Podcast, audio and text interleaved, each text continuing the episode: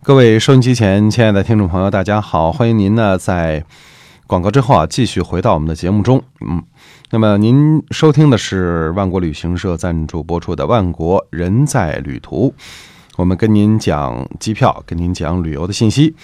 那么在呃，您如果需要哎，在这方面呢，呃，比如说您要买特价机票啊，或者是您想去出去游玩，您都可以联系万国旅行社。零八零零幺幺六六八八。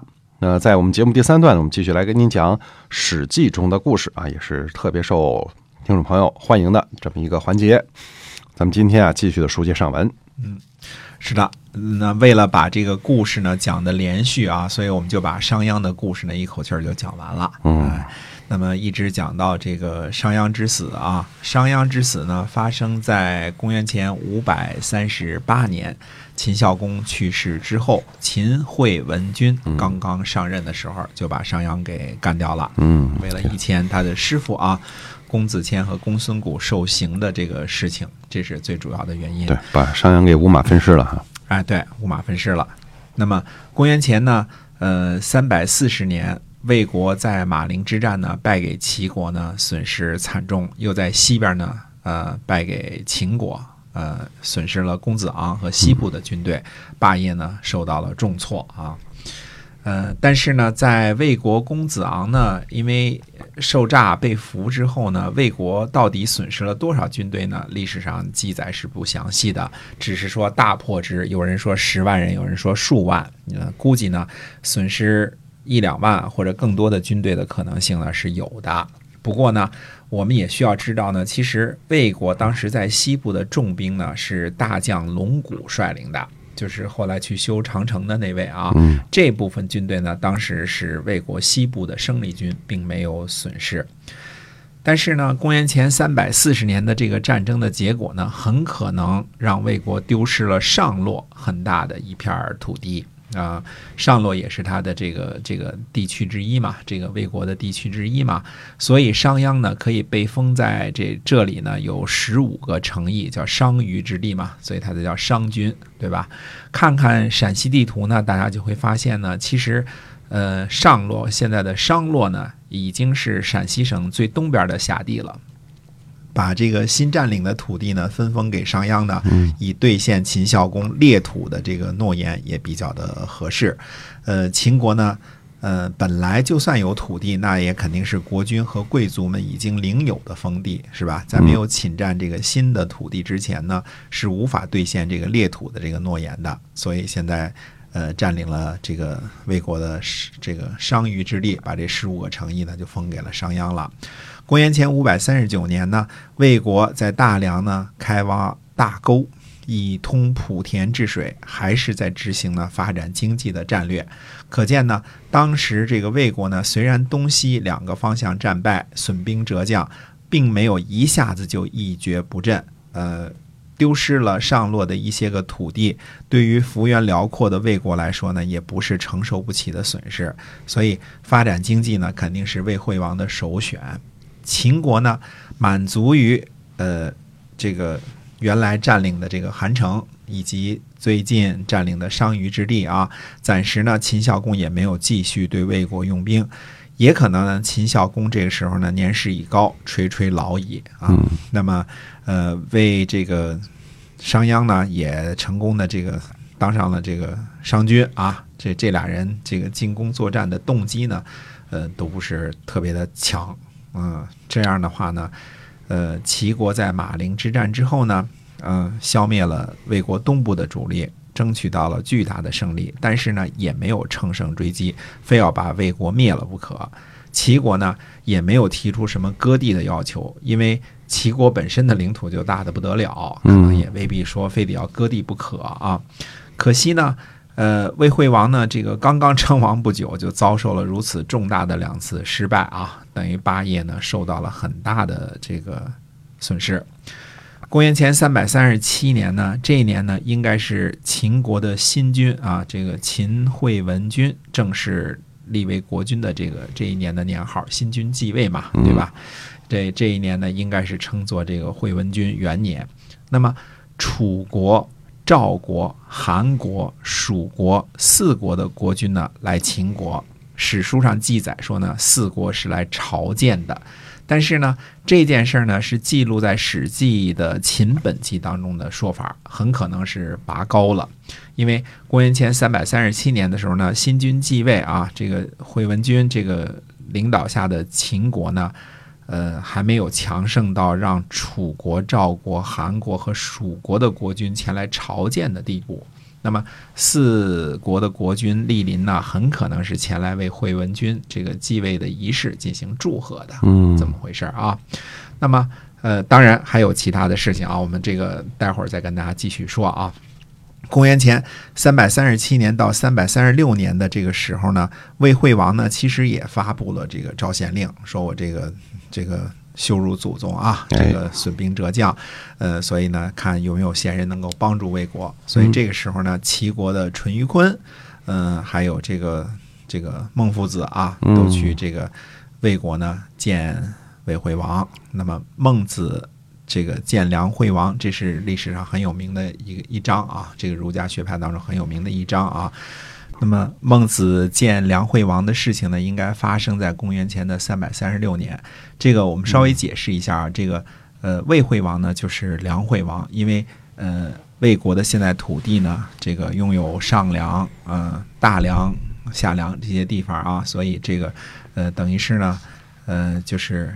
梁王也就是魏王啊，一个魏惠王。嗯，哎，这个时候呢，比如说韩国呢占领了原来郑国的土地，郑国已经这个被灭了嘛，对吧？所以呃，郑呢，呃，韩呢也经常被称为郑，那韩王呢也经常被称为这个郑王。呃，郑王。所以这个因为什么呢？因为这个古书上这个这个写的时候啊，就是以当时的这个环境来说呢，其实人们都是懂得这个这个。当时是什么含义的？没有什么歧义啊。这个地方以地方来称呼呢，这个都是没有任何的这个歧义的。只是呢，我们现在呢没有了这些个知识之后呢，可能听着有有的时候会有一些个，就是怎么哎，怎么这个魏惠王突然变成梁惠王了？这个呃，梁惠王、魏惠王都是一个人，同样的人。嗯，对，这个是没有什么，但是呢，需要可能。呃，需要呢跟大家这个稍微的解释一下，这样大家可能才能清楚啊。那么，嗯，我们知道这个孟子见梁惠王，这个是非常的有名的一章啊。这个谁，呃，魏惠王就问他说：“这个叟不远千里而来，何以立五国？对吧？嗯，您这个大老远来了是吧？这个叟是老先生的意思啊，这个不是说这个侮辱人说老头儿，这不是这个意思哈。那么，呃。当然，这个孟夫子回答说：“这个何必非得说利呢？上下都说利啊，这个这个是不好的，要为仁义而已，就是我们要要说仁义的事儿嘛，对吧？这个利呢，其实也看得清楚。这个如果要是说上下都追求利，那这个国家的风气呢，可能会变得坏一点儿。也就是说，不能全部都是拜金主义啊，这个呃，都是拜金主义呢，会产生很多的问题。这个现在。”孟子说的这话也是有他的指导意义的啊。嗯嗯。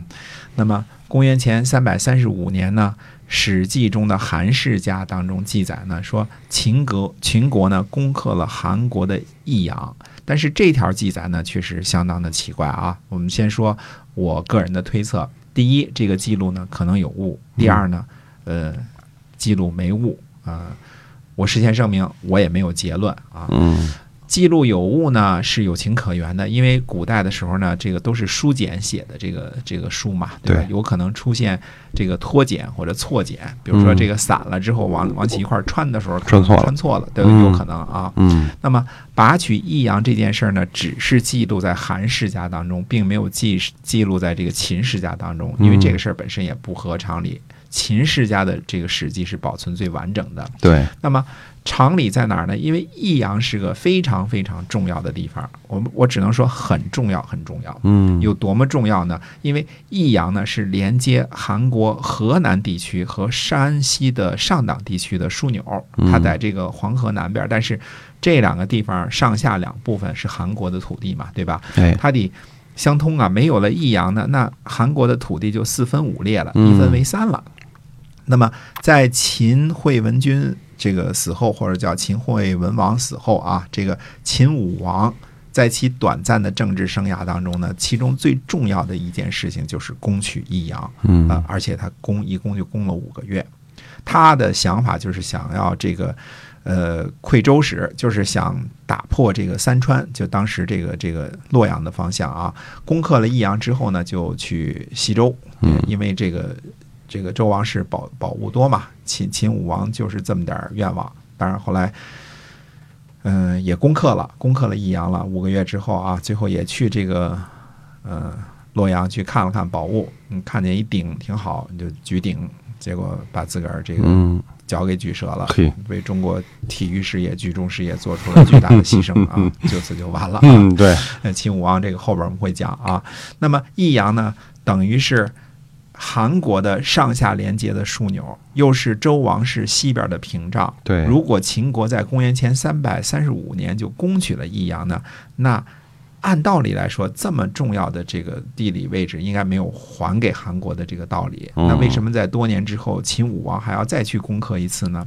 那么益阳的位置，我们说啊，呃，它等于是东西南北交通的咽喉，对吧？一马平川的从西往东要这么走，嗯，从南往北呢，上党到这个河南也得这么走。对，那那这个是个非常重要的这个这个地理位置，它呢处于什么地方呢？处于秦国新占领的魏国的这个商洛之地的呃这个的东边儿，嗯，等于是就是这边商洛，这边是益阳这边就是周王室，嗯，对吧？？